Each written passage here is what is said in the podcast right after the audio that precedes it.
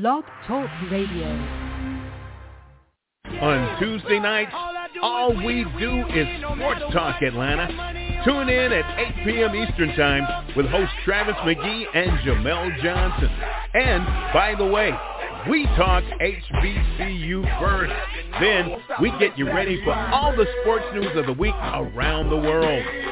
We can't wait for you to stop by Never Had It So Good Sports Radio for the best sports show in America on Tuesday night. Let's go!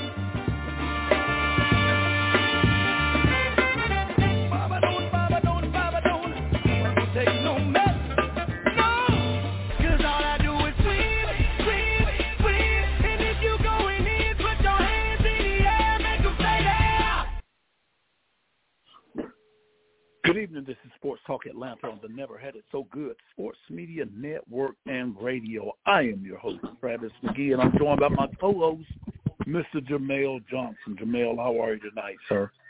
I'm doing great, Travis. How are you tonight? I'm doing outstanding, man. It's been another outstanding week of sports in America. And matter of fact, a few minutes ago, Mr. Joel Embiid is the 2023 NBA MVP. How about that, uh, Jamel? It was really good. I mean, Joel Embiid had one of the best seasons a big man a big man could ever have. Uh, I mean, we've seen now for three years now uh, in a row, a big man has won MVP two years in a row. Nikola Jokic, and he was the uh, he was a front runner during this season as well, uh, but he finished as runner up. And then we have Joel Embiid now, so that just tells you how good the league is in terms of big men, how big men are evolving, how they're able to space the floor, uh, score all types of different ways, and play defense at the same time. So congratulations to, to Joel. He had an outstanding season. And the Philadelphia 76ers are on their way to potentially winning a uh, championship this year.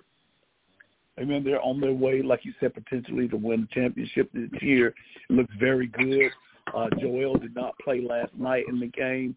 I think Mr. Harden, James Harden, took up where he left off because James Harden hit 45 points in the big win for the uh, Philadelphia 76ers. Now, um, I am a man. I've always been all my life. Uh, I was raised in a military town. Um, Fort Benning is connected to Columbus, Georgia. That you know, and Fort Benning happens to be one of the largest army bases in the world. Well, most of my, a lot, some of my coaches, a lot of them were um, uh, uh, military men. When it comes to being in shape, man, I always look at everything, the whole, you know, and it takes a great mind to build a great body. So I say all of that to say, not only do I love LeBron James and his work ethics, I love Jerry Rice when he was playing in his work ethics uh, to stay in shape and uh, you know to keep injuries down at the same time, but to stay in tip-top shape, man. I give Joel Embiid a lot of credit for that because when he first came in, he moved slow. He was a slow mover. There was another guy that was with the uh, Indiana Pacers, last name Hibbert. He never did come around like I wanted him to, but he was a he was a good center too, seven foot one, one maybe two, seven foot two, and he never did come around so I've seen Joel be these last three, four years, man, just really come into play. And the 76ers brought him along very well, wouldn't you say, uh, uh, Jamel? I think they did. I mean, they were the 76ers have been a very integral part in Joel Embiid's process of becoming one of the better players in the league.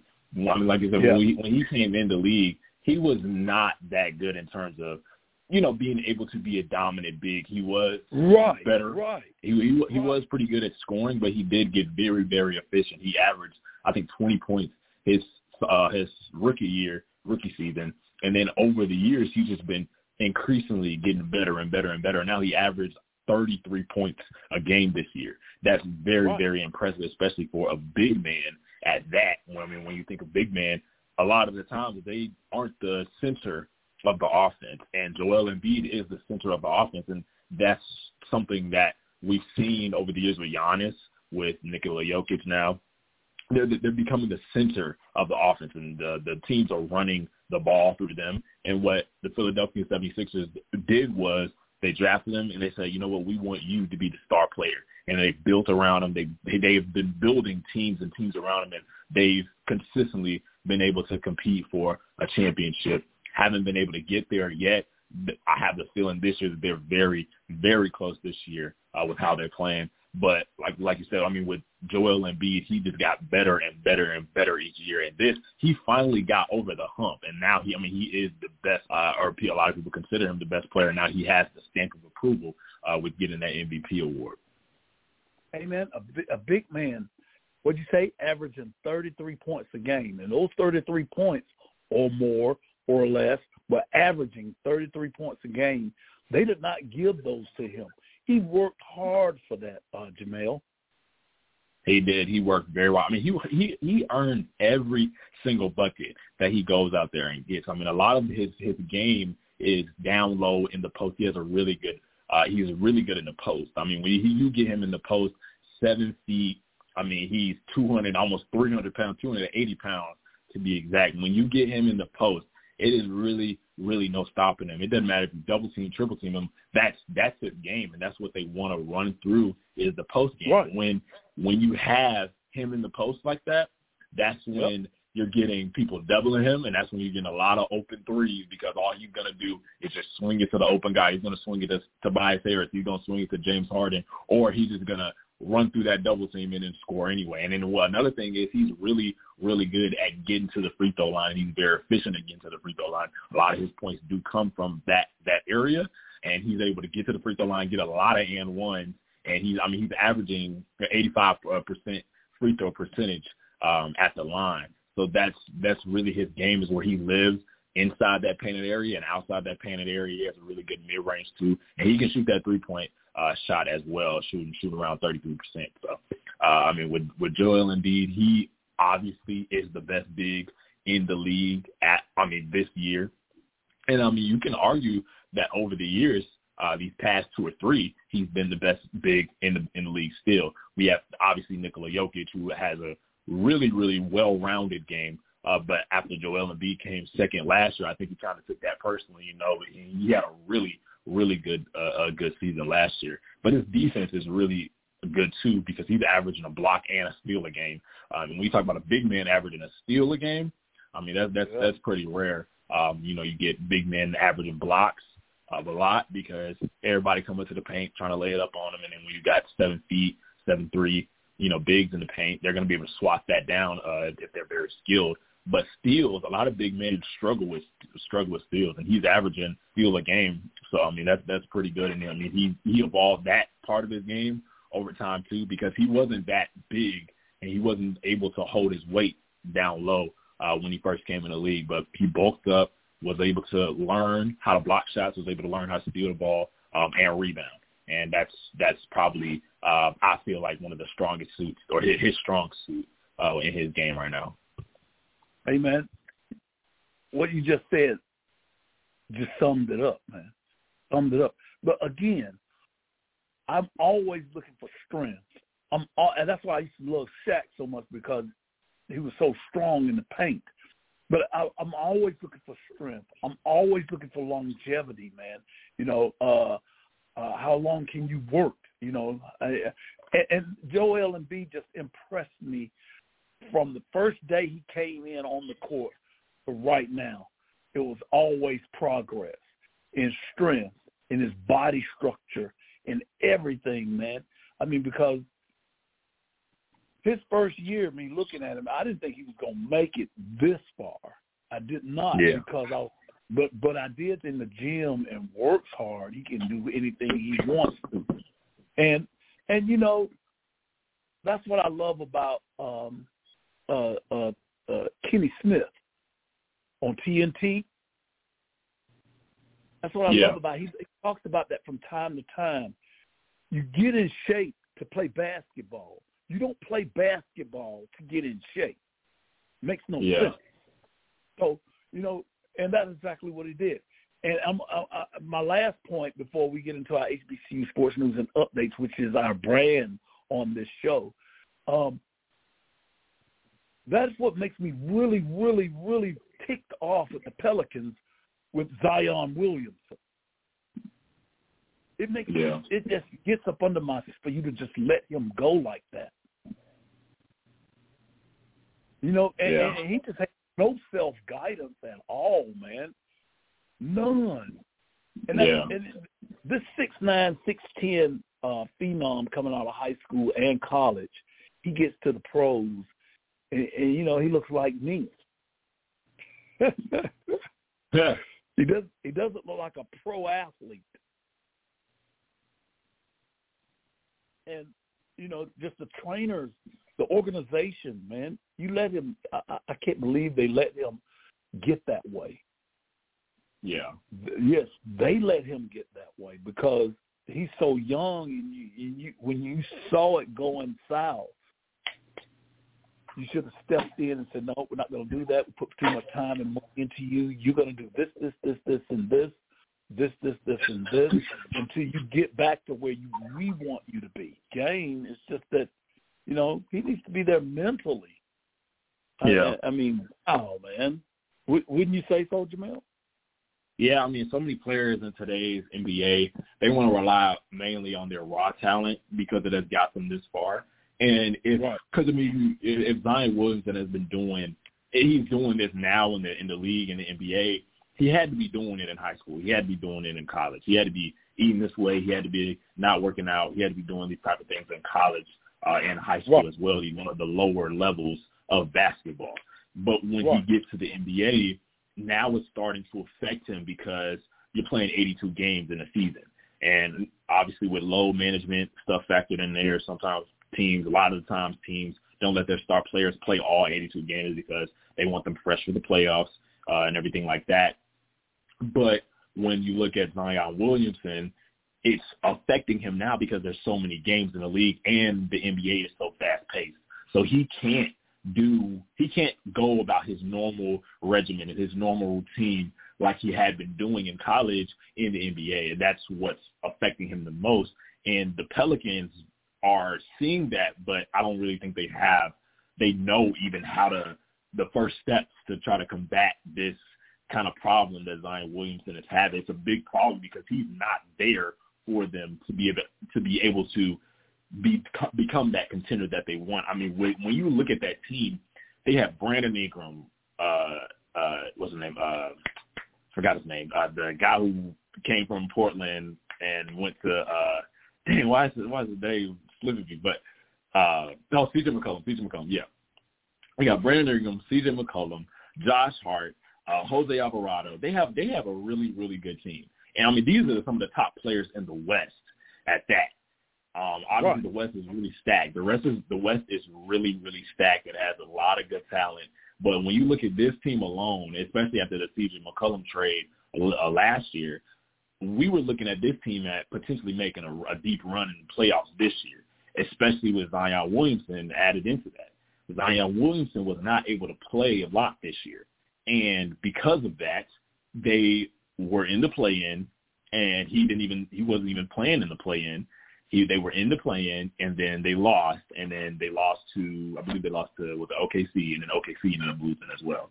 Uh, but they lost in the first round, and then they ended up losing. Or they they ended up you know being out of the playoffs, and Well- that was a really really disappointing. Uh, that was really disappointing season for them because they had such high hopes going into that. So it's just I feel like with Zion Williamson, it's because of his regimen, and it's because that the the Pelicans don't they either don't know how to combat it or they don't have the resources to even combat it, which I doubt because I mean they're an NBA team. They have to have well well trained uh, trainers. Uh, they have to have people that know that they have to have workout uh, people, uh, you know, workout head people uh, to go in and help them work out and tell them the exercises to work out, tell them what to eat, tell them what to eat right and everything. Um, so, you know, it, it's very unfortunate because we would love to see Zion Williamson out there uh, competing and helping the Pelicans Pe- Pelicans win. But, you know, we can't get that right now. And it's unfortunate if we're, I don't know if we're ever going to see it at this point because it's been so, we've seen so little of him in the league. Yeah, I understand what you're saying. I really, really do, and I, I'm on your side with what you're saying. Teams have, uh, uh, uh, you know, uh, I guess you say, they have trainers. And trainers, they pay those trainers very good money. Now, this is my thing. I talk with the best on this earth when it comes to athletes and their workouts. Kobe Bryant, man, put a doggone weight room in his house. Okay? Yeah. Are you hearing me? Yeah. He put a weight room, so that's taking away all these excuses for him. See, I, I love it when I see an athlete, no matter what the sport is. Tiger Woods start lifting weights so he could hit the ball longer than his opponents in his heyday. Okay? That's golf. You know golf doesn't have no weight training as far as weights is concerned. But when you put that mind to use and you put it to use to good, it's always going to be some good stuff. I'm going to go back to Joel Embiid. I'm making a point here. Hey, man, what about that boy Derrick Henry? It's some guys that say, man, when he t- when he's running the ball, it look like a defensive end with the ball Yeah. because he built his body up like that. You know, Jerry Rice, Yeah. he, he ran California mountains, man, in the off season. Uh, Reggie White was one of the strongest people on the in the NFL history. And there's a lot more. Some play offensive line for the Dallas Cowboys. Man, I've watched baseball players in the off season. Uh, and my last, okay, LeBron James is a world class athlete because he takes care of his body to the point, man, you can't say nothing. There's nothing Yeah. you can say about him. Okay, my last one and my favorite one, but my last one is when I heard that Michael Jordan was selling his weight. I knew it was over. I knew it was over. I was like, well, that's it. This is going to be the last year. I had got word that you know that Michael Jordan's selling his weight. He brought his weights to his home. Man, you got to Yeah. do stuff. You got to work hard. And I watched them be come around. And I and I look at every athlete, every one of them from top to bottom, 32 teams in the NBA, 32 teams in the NFL, 30 plus teams in the Major League Baseball. Hockey is it's okay. I'll keep up with it, but you know, tennis. I want to see what you're doing to better yourself physically because again, it takes a good mind to build a good body, and that means, oh, I don't feel like going to practice today. Oh, I really don't feel like lifting today. Oh, I re- you- you've been through that, Jamel, when you were playing. Am I correct? Yeah, yeah. Especially, I mean, when Eh. when you're, yeah, when when when you don't want to do it and you, you like go do doing it, when you, do don't want to, anyway. yeah, when you don't want to do it and you go do it, that's what separates the good players between the the average and mediocre. There you go. There you go. There, that's what I'm getting at right there, man, with Zion Williamson. Well, we have a man by the name of Joel Embiid who took upon himself to go out and make himself better. Amen. Another one, that, that, that quarterback with Buffalo Bills. I am not a fan of his. I never have been, but his work ethic got him to where he is, and I respect him wholeheartedly, wholeheartedly, because he went Yeah. out one summer and got better because the Buffalo Bills were ready to get rid of him. And now they can't do without him. Yeah. now they can't do without him, man. And, and Yeah. there's others that I'm not naming, but at the same time, you know, again, shout out to Mr. Joel Embiid and his work ethic and his hard work paid off, man. I can't stand up and clap from him enough, enough. Because uh, uh, another one is uh, James Harden. He works out hard in the uh, off season, man, and it shows. It's always going to show itself uh, with these athletes, man, when they you know go out and try to make themselves better. And I really, really love that. Um, we got off track, man. I got excited for Joel Embiid, and I got excited because I've seen him work over these last years to make himself better. And I want all of our listeners to know, man, please give a shout out to Mr. Joel Embiid and the 76ers, the way they brought him along. Um, another one, uh, the guy with the Knicks, the center, uh, they used to play with Kentucky. Mm, um, was it Mr. Robinson? Uh, no, uh, I guess power forward. Uh, Julius Randle. Yeah, yeah, him. He said that t- Kobe Bryant taught him how to, to lift. Mm. He Uh, you learned Kobe from Kobe, Bryant- I think. Yeah. he, he because you know he went to the Lakers. Yeah. And then he said that um, one time his family had come out there to Los Angeles, and he was going out, and Kobe saw him, and Kobe said, "Hey man, where you going?" He said, "Man, my family came out here. We're going out to eat and whatnot." He said, "Okay, man, but let this be the last time because you got to put a lot of time into your body, man." That's why Kobe yeah. had a bowling alley in his house. He put he put a lot of stuff in his house where he didn't have to leave. Yeah. You know, so I mean, I, I, that is to be that is to be respected, uh, uh, J- uh, Jamel. Yeah, I mean, when I, I there's a documentary on uh YouTube, I mean not YouTube, it's on Netflix. It's called The Redeem Team, and it's about the, I believe the 2008, 2009 something. It, it was one of the the Olympic teams in the late 2000s. Um, and the the team was made up of Chris Bosh, LeBron James, Dwyane Wade, made up of a lot of uh, high caliber athletes during the time. And Kobe Right. Bryant was a part of that team. Kobe Bryant wasn't actually a part of the first team, the original team um, that got chosen. But later, um, they were losing to some of these international teams during these scrimmages. Um, you know, during the, I mean, before the actual Olympics, a couple years before the Olympics, during the summer, Right, I the, the remember that. Yeah, the Right, I actual remember- team yeah, the Yeah. team will get together and then they'll play some of these international teams to test their their skills um, and you know kind of qualify for the for the Olympics. So during these during these scrimmages, the team, the USA team, was actually losing some of the games. They were losing, or they just you know they weren't playing that well. They might win, but they might be close. And they realized you know that we need some help uh, for this team, and they went out and recruited Kobe Bryant. And Kobe Kobe came in and he was I mean we watched the documentary, it's a really good documentary, but Kobe came in, he was so locked in, focused, and he came in and really turned them turned that team around. All of the players were talking about how, you know, they they got up to to when they when they got up, they would eat breakfast, they would do this, they would do that, and they would go lift, and it'd be probably you know eleven, twelve o'clock when they went and go lift. Kobe was up at six, seven o'clock in the weight room lifting before anybody was awake. And one day, I believe it was Carmelo Anthony. I think I think was down there at that time, and then you know he saw him. He was like, you know, what you doing in here? And Kobe was like, you know, I'm lifting. You know, I'm I'm getting it in. And from that point on, everybody was coming into the gym during the, uh, for the Olympics, coming into the gym lifting at six, seven o'clock in the morning, and then they would go eat and do all their their extracurricular activities. But that was the that was the mindset that Kobe had, and that was his influence because a lot of the younger players, because he was playing with a, a lot of younger players at that time, Chris Bosh, Carmelo Anthony, I believe Chris Paul was on that team, um, uh, LeBron James. They were, you know, just entering the league or um, had been in the league for a couple of years during that time. They weren't seasoned veterans at that time, but Kobe was. Kobe had been in the league since 1996, and he knew, you know, he had already won, I believe, three championships at that point. He might have, he might have won his fourth already, but he had already won, I know, three championships at that point.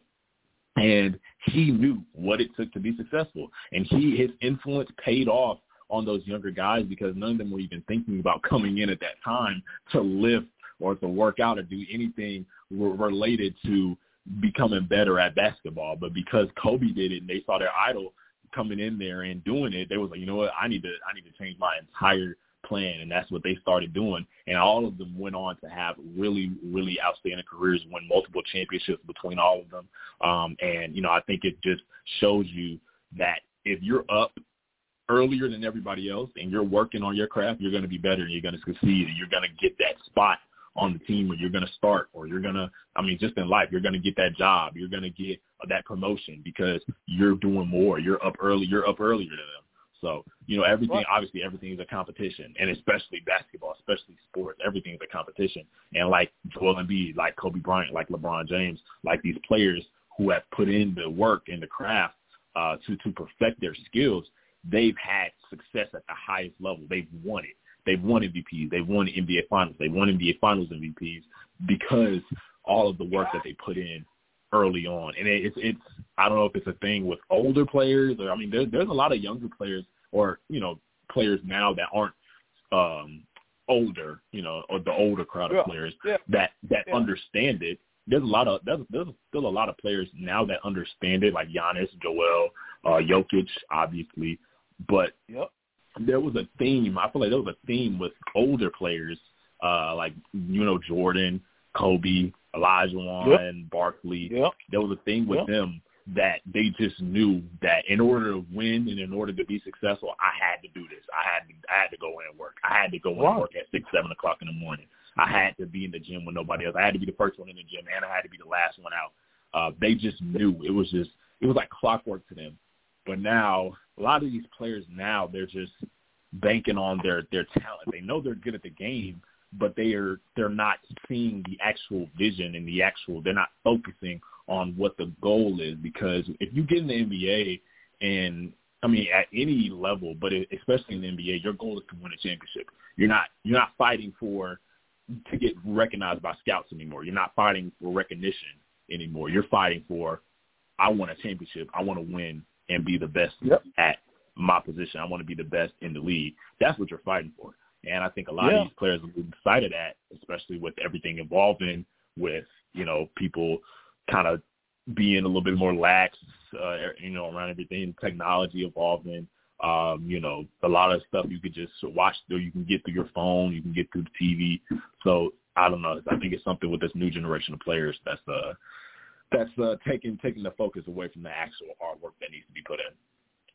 Man, hard work always pays off. It, ne- it it never deviates. It always pays off. And like I said, um, I can talk with the best in this world when it comes to athletes and their workouts because I've seen a whole lot.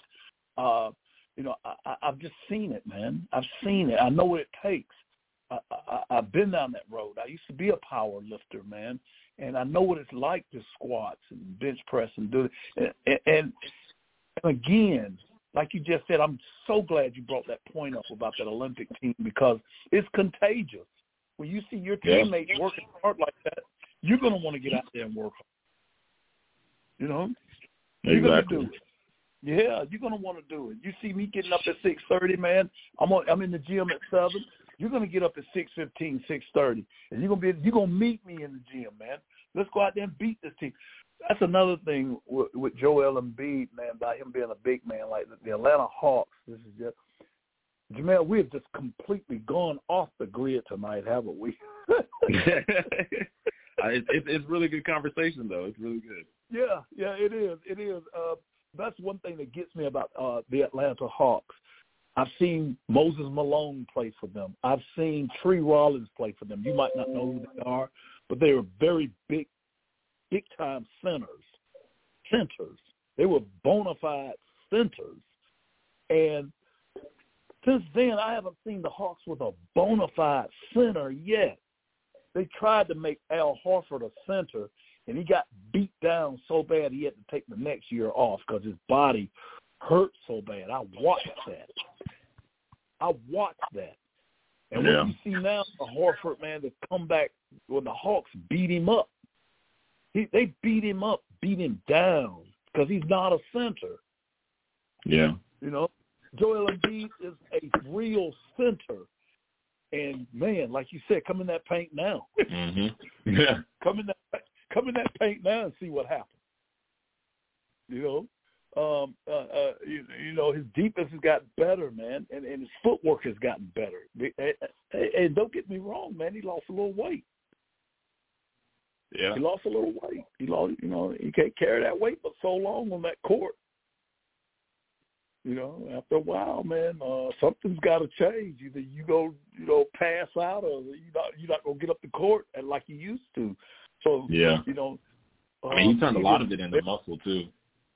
Yeah, exactly, exactly, and it shows, man. He looks better. He yeah, looks better, man. Hey man, hey man, I'd, I'd love to see them go far in the playoffs. I would love that.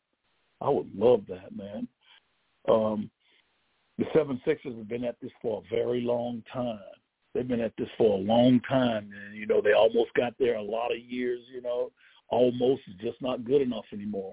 You know, in in the in the 76ers organization's eyes, they, they, they almost not good enough anymore. Not good enough. Yeah, they're anymore. ready. They're ready to win it. They're ready to win it they're ready now. To win it, man. Yeah. Yeah. right. Um, uh, uh, switching gears, just we're switching gears just a little bit. Lamar Jackson just signed to make to be the biggest, uh, the highest paid NFL player, and um, you know, he's come a long way. Uh, uh, there's some more quarterbacks that that that that really, really, really uh, deserve what they get as far as their work ethics. And I love what you said. I've been saying that for the last twenty or thirty years, man. There's a difference between a star and a superstar, and that and that off season makes you a superstar. Yeah. It's that off season, I mean, yeah, yeah. That I mean, that especially, I mean, I mean Lamar Jackson, the first his first year, um, he didn't play much his first year, and when they Right. came, I mean, when he came in, they had a really they were six and one when he came in. They they were, I believe, they were negative um, or under 500 with Joe Flacco. Uh, obviously, Joe Flacco was pretty good, pretty decent quarterback, um, and he led them to a Super Bowl in 2014 Oh, over the 49ers. Right there, right there, Jamel, Jamel, right there, and I'm gonna let you go. Pretty good at best. Yeah, yeah, yeah. How in the world did he get a hundred million dollar contract? Who does that? But he got it. He got it. You Yeah. know, Yeah, he got it. I don't know how, but he got it. But at best, he was pretty good. But keep going, man. Yeah, uh, yeah, like you like you said at best. But then um, in 2018, obviously the age for Joe Flacco was starting to show, and then you know Yeah. they were like, okay, well we drafted you know the Heisman winner uh, from Louisville out of Yep. or for you know with Lamar Jackson. We got a really good quarterback here. We need to see what he's about. And he came in Right. and he posted a six and one record, and then he led them to the playoffs.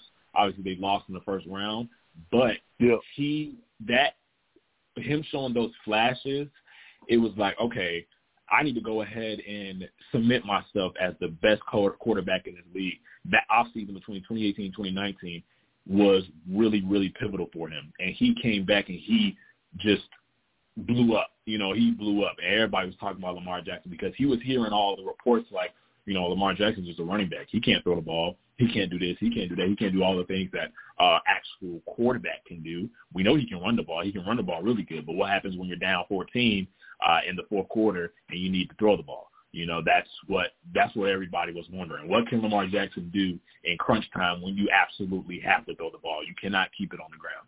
He got in the lab that off season and he worked on his he worked on his throwing, worked on his motion, worked on his power, and he was able to throw 36 touchdowns that next year instead of six his first year. He threw 36 and then six Yep. interceptions. He Yeah. he was dialed in, made sure that nobody else called him a running back ever again. And that's that's what you have to do to be able to earn that contract that he wanted. He he earned that contract. He earned every bit of that contract that he wanted. Obviously, you know, when during the off season, you want him to to give in a little bit because you want to see see you want to see him still play. You want to see him with the Baltimore Ravens. You want to see them do those you know those things that we've seen them do uh, in the past with him these, these last couple of years. Be able to contend uh, in the AFC North. Be able to contend for for NFL uh, for for a Super Bowl. But Right. you know he needed to get his money. He needed to get paid because up until that point, I mean, I was I was just like the the Ravens were really not helping him out because first of all, you're not you don't want to pay him, and then second of all, you don't want to give him a receiver that's worth anything. I mean, they got him Sammy Watkins. You know, they they he had uh Hollywood Brown for a minute, uh Marquise Brown, and Right. Marquise Brown, he's I believe a wide receiver too at best, uh, but he's also a smaller guy, so you're not gonna uh you're not gonna throw those deep balls down. I mean, he was really fast. You're not to throw those deep balls, those 50-50 balls, because now it's under the 10, you're not to be able to go up and catch him. But, you know, he had in for a minute. He had a 1,000-yard uh, receiving uh, season. But in terms of having an actual good receiver, uh, and not, not taken away from Watkins or, or Hollywood Brown, but having a receiver that you know is going to be your number one guy every year, game in, game out, they didn't get that for him until they got Odell Beckham. Um, and when they saw, I believe, when they saw that, you know, Lamar Jackson's not playing around with us anymore, let's go ahead and go out and get him a receiver that we know he's going to be able to throw to, and we know he's going to be him, him, and the, that receiver are going to have some chemistry because I mean he's had Mark Andrews for a couple years now. That duo was really good, but you know what happens when Mark Andrews covered? You got to have a second, third option. Um, and Right. now they have that second option for, with Odell. Odell's you know, won a Super Bowl with the Rams uh, two years ago, and he or about a year ago, uh, but two seasons ago. But he was able to. A lot of people were doubting Odell, and then when he went from the Browns to the Rams, completely revived his career. Um, obviously, still struggled with injuries, injuring his, his ACL in that Super Bowl game, but he was a really, really good part of that of that playoff run, and he revived his career so much that the Baltimore Ravens were like, okay, you know, I think we could bring him in and create a duo with with Lamar Jackson and Odell. So that was the first thing. I was like, you know, you don't want to pay him, but you also don't want to get him a star receiver that he's going to be able to go and throw to because up to that point, he had been putting up these numbers without a receiver, without a good receiver, you know, an actual number one receiver in the NFL, uh, one of one of these top receivers. Now he has one, and I feel like that kind of influenced his decision to go ahead and come back to Baltimore because I really thought he was done. I was I did not think he was going to come back uh, to Baltimore, and I really thought he might sit out this next season because um, when he declared that he wanted a trade, nobody really was saying that they were going to come and get him. Uh, nobody was really saying that they were going to trade for him because they just thought he was worth too much money and they didn't want to pay that. You know, a lot of the,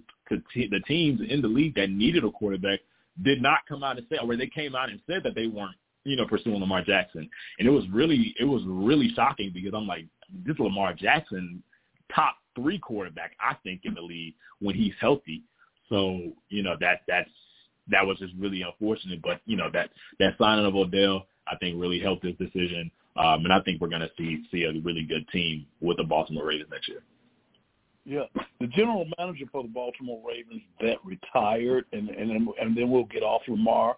But the general manager that retired, he made sure that the Baltimore Ravens did not have to look for another quarterback for years to come.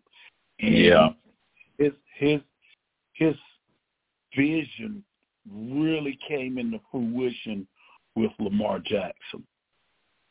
It really did. It really. I, I am so proud of him and his vision and the way he left the Baltimore Ravens uh, yeah. when it comes to the quarterback position because, wow, look at how he has matured. Look how he has, I mean, just come about, man. It's just great stuff. We have just a little bit of time left. We didn't take any commercials tonight. So what I want to do is let's go over real quick my favorite part of this, uh, I guess you could say, subject of HBCU sports news and updates. Only one HBCU player was taken in the 2023 NFL draft. While several players were taken in the draft, this year's draft, Jackson State kick returner and, and defensive back Isaiah Bolden was the only HBCU player taken in this year's draft and he was taken in the seventh round. Wow. Are you kidding me, Jamel? Man, I was so. Are you kidding uh, me? Especially at the last I year. Really, I could go really, really deep with this. I could go really, really deep. Um, but I'm afraid that my listeners might think I'm from Mars when I do that. I could go really, really deep, and I don't want my network that think I'm from Mars when I do this. So I'm going to keep it really soft. But my thing is, out of four conferences again, you're going to tell me nobody's good. Okay. Not only that, you did that before Deion Sanders got at Jackson State. Got a little bit better while he was out, a little bit, not much. But my thing is, just like, let's put it like this. You you set up a, a uh, NFL HBCU combine, Jamel. Yeah. Do I need to go any further? okay, that's number one. That's, that's number one. My number two is this year's past World Series had no African American born players on the teams that were playing.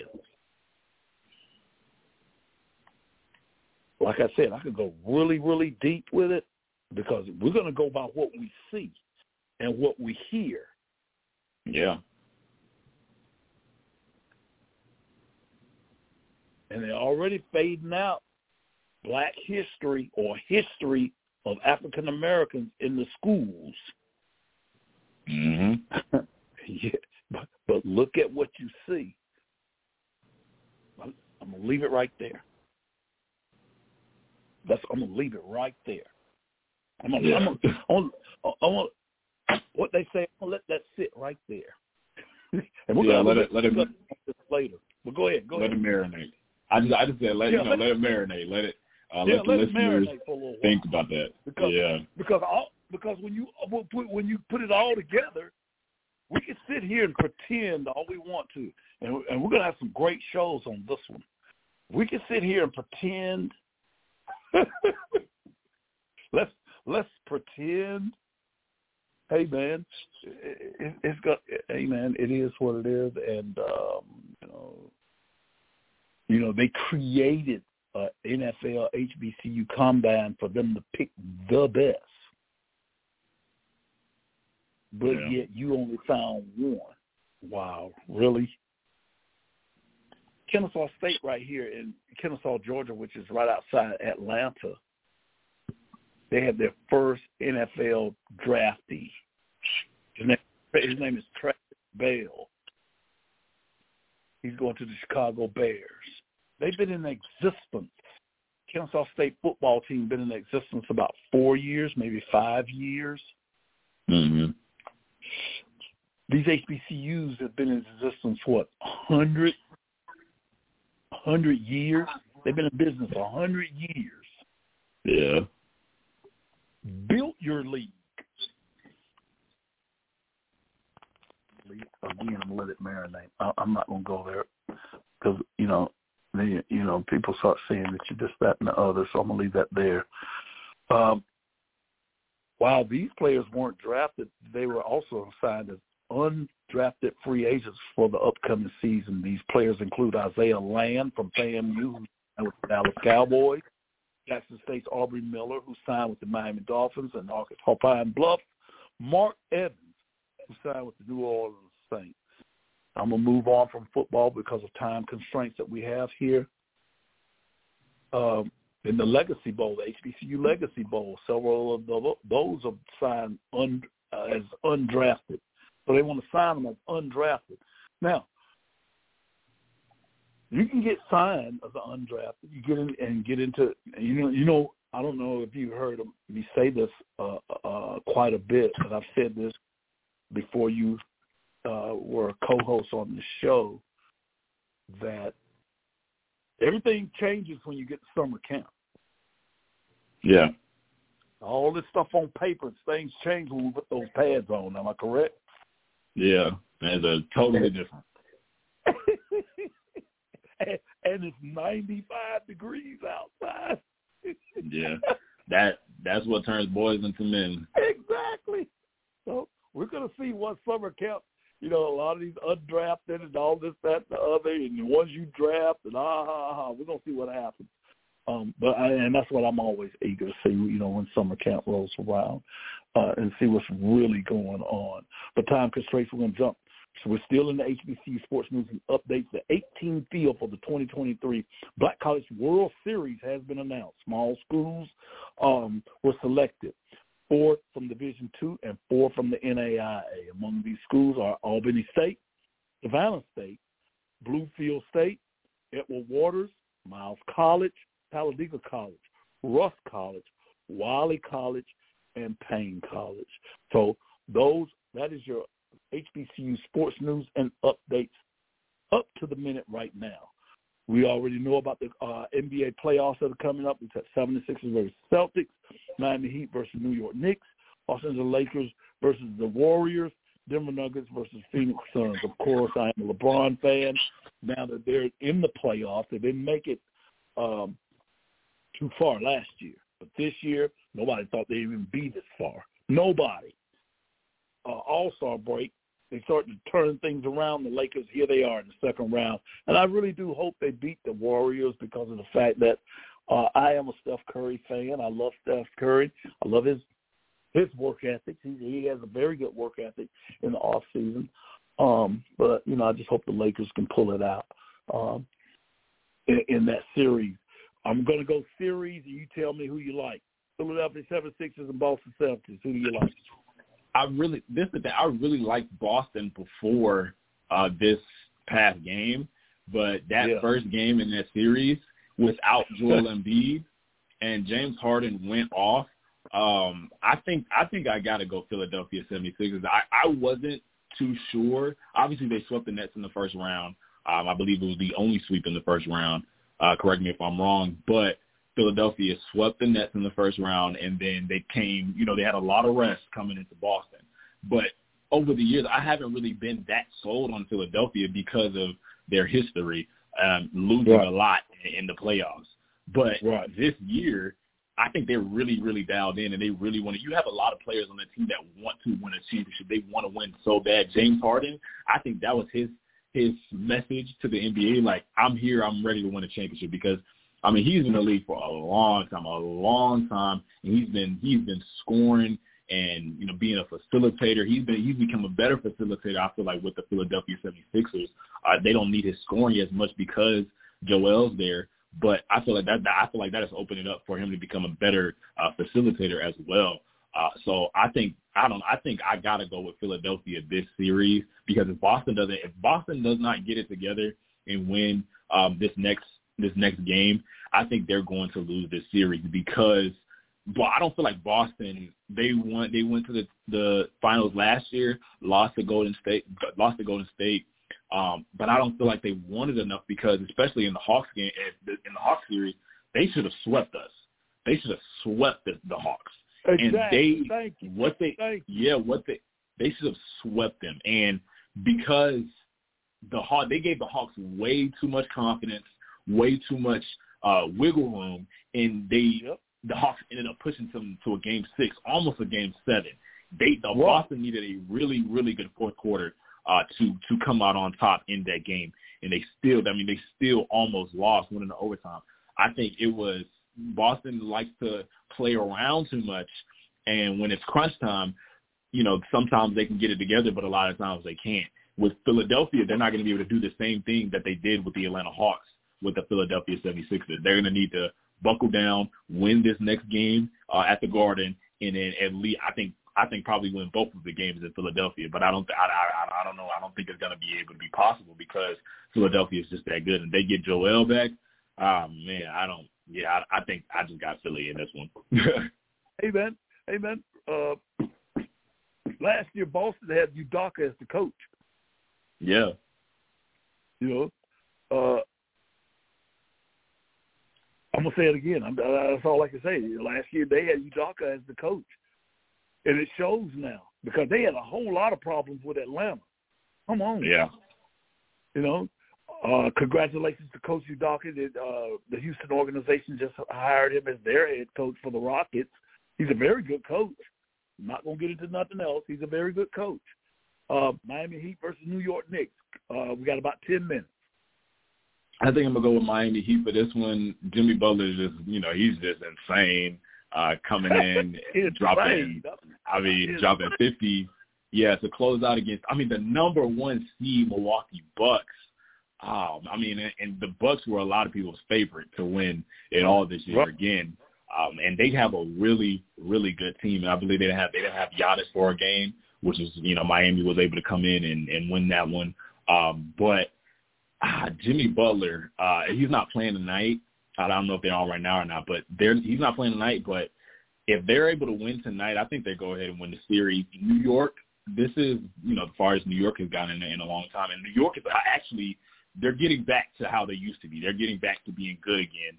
Um, it's like how they were in the 90s, the 70s. They're getting back to being good again. Uh, but I think they need a lot still to. I think they need a lot still to go uh, with their team. They don't really have. I feel like a a real one player that you know on a given night is going to go for 25, 30. They don't really have Yeah. that. They have players that are going to go for 15 to 20, maybe 25 to 20, or to, from 20 to 25. But once you start getting into that threshold of 25 to 30, and you got one player that you know is going to be able to put that up for you, um, I think that's when you you really get in the conversation of being uh, one of the, the better teams in the league. Because Julius Julius Randle, that he is that player for them right now, but he's very very inconsistent. Um, and in the Yeah. playoffs, you can't be inconsistent. You got to be on it from jump. You got to Right. be on it in the playoffs. Right. There's Right. very very little room uh, for for a misstep in the playoffs. So I think uh, with this Miami Heat Jimmy Butler has had a, a lot of experience in the playoffs, been to the finals. Uh, I think Jimmy Butler, because of his experience and because of his ability to come in and just shut out, you know, opponents, um, I think, and just you know, just go ballistic and not miss. I think that's that's what's going to separate this, and the Miami Heat are going to win. Good work ethic in the off season, also. Lakers versus Golden State, real quick. Yeah, I think I got Lakers in this one. I mean, the rivalry is now being revived. This this time it's in the West. Um, you know, I mean, we used to see them all in the final, or see LeBron and uh, Steph, Clay, Draymond in the finals uh, for I believe what three, four years straight. But um, now it is revived in the West, and we're seeing it in the semifinals. But I think I got the Lakers this time around. Golden State struggled with Sacramento, and I, I feel like they shouldn't have struggled with Sacramento. Honestly, um, I feel like they were the better team from jump, but because Sacramento had that, they just had that young fire in them. Um, Golden State's a little older, been around a, long, a lot longer. I feel like they were able to kind of take it, you know, to a game seven with them. But I feel like the whole time Golden State was the better team. Uh, Steph, I feel like he's going to be have to come in and score 30 a game for this this series. But the Lakers, um, that that team, the, the team chemistry they have with D'Angelo Russell, Anthony Davis finally getting you know back how he used to be. LeBron James, obviously, nothing really needs to be said about him. Austin Reaves is actually a really really good addition too, and he was a really a good surprise coming in. So I think the Lakers, because of their team chemistry, I think I got the Lakers. Denver Nuggets versus Phoenix Suns. Keep in mind we got a we got a different Durant plan. Yeah. Uh, this, I feel like this is the one that's kind of a toss up for me, but I do think the Nuggets are gonna go ahead and pull it out uh, because the Nuggets, their offense is just very, very hard to stop. Uh, they have a lot of good playmakers and a lot of good scores. And with right. Nikola Jokic being able to facilitate, I mean, he can he can facilitate from anywhere on the floor. He doesn't need to be coming up the, the court to be able to see. He doesn't need to be um, you know down in the paint kicking it out to see. He can literally facilitate from everywhere. He knows the floor like the back of his hand, and I think that is going to be the separating factor. Phoenix has been here before a couple of times, um, and they just don't, you know, they just don't look like they're ready to to win it all. Um, and I, yeah, I feel like DeAndre Ayton also is going to be the weak spot for the Phoenix Suns because when we talk about you know complete, real, bona fide centers, I don't think DeAndre DeAndre Ayton is that for the Phoenix Suns. I feel like they need a real, real center in there that's going to give you you know 13, 14 rebounds a game. He might be able to give you that. He might be able. He might not be. But if he gives you you know, rebounds, he's not going to give you points. If he gives you points, he's not going to give you rebounds. It's kind of like one or the other with him. Uh, so with DeAndre and I think, like I said, I think that's going to be the weak spot. Other than that, I feel like the Phoenix Suns are really good, but in terms of just rebounding and being able to get out on the break, I think that's going to be a hard, hard uh, thing for them to overcome with the Denver Nuggets. So I got the Nuggets. I got the Nuggets also, and Jamel, you would not believe how many players I've seen come into the NBA and give you a lot of punts and give you no defense. Yeah. They're not going to play no defense. Uh, at one time, Dirk Nowitzki was like that, man. He'll give you 32 points.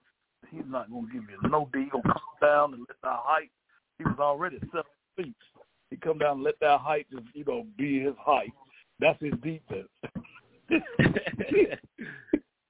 I've seen it so many times. But buddy, when they get ready to go back on offense, oh my God. Yeah, oh he's God. there. To, he's there to, you know what I'm saying? Yeah. so when you said that, man, I've seen a lot of players do that, man. A lot of them. Um, but anyway, hey, man, real quick, I wanted to mention something. Uh, the Atlanta Falcons selected Bijan Robinson for the eighth overall pick in the NFL draft. Many fans are split on this pick. Um, I'm I'm I'm good with that pick. Uh, uh, I, I do think they could have got Jalen Carter though. He was sitting there. He was yeah, sitting he was there. sitting there. You know, he was sitting there, man. You, you know, why not strengthen your defense? What are you doing? But that's just me. That's just me, uh, listeners. That's just Travis. Don't worry about it. Uh, Aaron Rodgers was traded to the New York Jets before the draft, and it comes several months of speculation of him potentially leaving the Packers. And with Aaron Rodgers now the quarterback, um, you know, uh, the Jets a contender. Nah, maybe, maybe. He's 39 years old. What is his what is his percentage of uh, getting out of trouble? Very low. Very low. But very low, yeah. Uh, we got to see. Summer camp's coming up. Season's coming up. Let's see. Um, the Philadelphia Eagles selected many University of Georgia players in the draft, including Georgia's Jalen Carter and Nolan Smith. Hey man, somebody just got smart with Philadelphia. Let's just put it all in a nutshell. You know, they Georgia's got defenses the last three years. The last two years, they've won the national championship. You know. Yeah. And they were like, "Hey man, let's just load them up with some national championship defenders. Why not?" Yeah. Why not? It's, yeah, it's like Philly, Philadelphia. I mean, during the draft, it seems like Philadelphia was the only team that was smart enough to look at Georgia's defense and see all the exactly. talent there and was like, okay, yeah, we need to get some of this talent. And now, I mean, it's basically all on the Philadelphia Eagles. The whole defense uh, is is all on the Philadelphia Eagles. And the the thing about Philadelphia is that they lost a couple of players um, after their like this last season. So during the offseason, a lot of people were speculating, okay, are they going to be, you know, the same team that we saw next year? Obviously, their offense is going to be their offense, but their defense is really what stood out last year and how good their defense was. Uh, but this next season, now with them getting Nolan Smith, Jalen Carter, some of the other uh, players that were on that Georgia defense, that really is now revitalizing their defense um, and kind of shedding up those rumors a little bit uh, because they're like, okay, you know, we got rid of some of the some of the guys, you know, let some of the guys go. But now, okay, we're bringing in a whole nother crew of players who just won back-to-back national championships. um, and you can't, you you know, you can't argue with that. And like I said, it just seems like Philadelphia. Yeah, it just seems like Philadelphia was was the only team that was smart enough to do that. Like you said, Jalen Carter was sitting there, just sitting there, there. when the Falcons. Yeah, he. I mean, he wow. almost slipped out of the. He almost slipped out of the top ten. Uh, and wow. obviously, you know, obviously he had his his legal legal troubles and everything like that. I mean, he yeah. you know turned himself in, issued his apologies and everything like that. But obviously, I feel like when you're looking at draft and you you looking at younger players, young young players make mistakes all the time. I mean, this guy was celebrating. I mean, this this guy was celebrating, the, you know, a national championship, winning back to back national championships at that. Um, and right. unfortunately, you know, things happened the way they happened. Uh, people, you know, ended up, you know, becoming or people ended up dying from the street racing incident that happened. Uh, but you know, young players especially make mistakes all the time. I mean, sometimes it's bigger. Yeah, sometimes it's bigger than others. Sometimes it's lesser than uh than some some somebody else might be. But I guarantee if you ask, you know, all the the veteran players in the NFL, they can tell you at least one or two things that they did that you know that they'll look back and like you know I probably shouldn't have done that. Um, and that's that's something that well, Jalen Carter is going to have to is going to think about later. Like you know I shouldn't have done that. Uh, that was stupid. I'm never going to do it again though. Um, but and, and, and anybody that's walking in the shoe has done that. So um, yeah, yeah, you know, so it, it, it, that goes to everybody, and I understand that. Real quick, uh, I'm a Dallas Cowboy fan, so I really, you know, I'm really feeling some kind of way with the Philadelphia Eagles doing that. But I, I, I just applaud their smartness on that one. I applaud that, and they, and they're going to let them grow together. You know, the next four years, man, because they're going to be four-year contracts everywhere on those young guys, and yeah. they're going to bring a winning. They're going to bring a winning mentality to that defense. Period. You know, so they're winners. They've, you know, yeah, right. Um, uh, I, I didn't mean to dog the Jets, and we're going to go after this. I didn't mean to dog them because you already know uh, uh, uh, I like to see odd teams come up. Am I correct? Yeah, yeah, yeah. So, so, so the Jets might come up, I, I, amen. I hope they do, but you know, you still got a 39 year old, and when it gets, amen, the Philadelphia Eagles just got young on defense. So, do you think that 39 year old's going to outrun that 24 year old? Nah, not going to happen.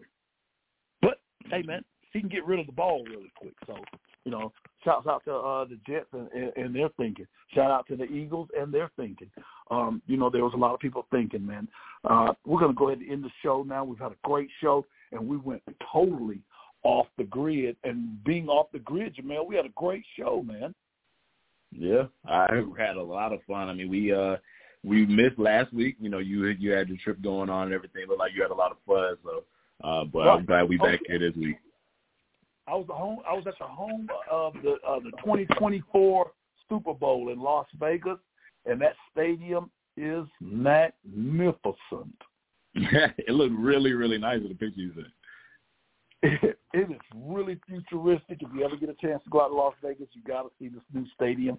Matter of fact, you can't help but see it because it's going to be all on all the roadways for you to see it. Look at this. For myself and Jamel, I want everybody to be safe and and keep on balling. Just keep balling. This is Sports Talk yeah. Atlanta.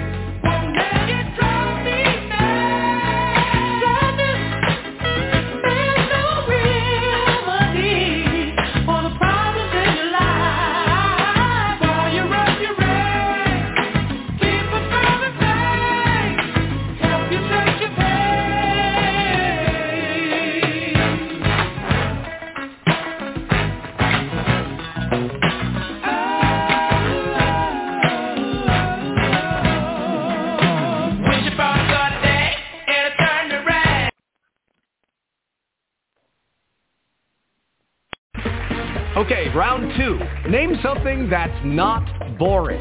A laundry? Ooh, a book club. Computer solitaire, huh? Ah, oh, sorry. We were looking for Chumba Casino. That's right. ChumbaCasino.com has over 100 casino-style games. Join today and play for free for your chance to redeem some serious prizes. ChumbaCasino.com. No purchase necessary. Full prohibited by law. 18 plus. Terms and conditions apply. See website for details. If you only have a 401k, you're not getting the most for retirement. Wait, what? Add a Robinhood IRA on top, then they'll boost it by 3%. You can do that? And if you transfer in any retirement account, you get 3% on top of that. Is there a limit to the match? No limit. Robinhood Gold gets you the biggest contribution match of any IRA on the market. Sign up for Robinhood Gold at Robinhood.com slash boost by April 30th. Subscription fees apply. Investing involves risk. 3% match requires gold for one year from first match. Must keep IRA for five years. Match on transfers subject to additional terms and conditions. Robinhood Financial LLC. Member SIPC.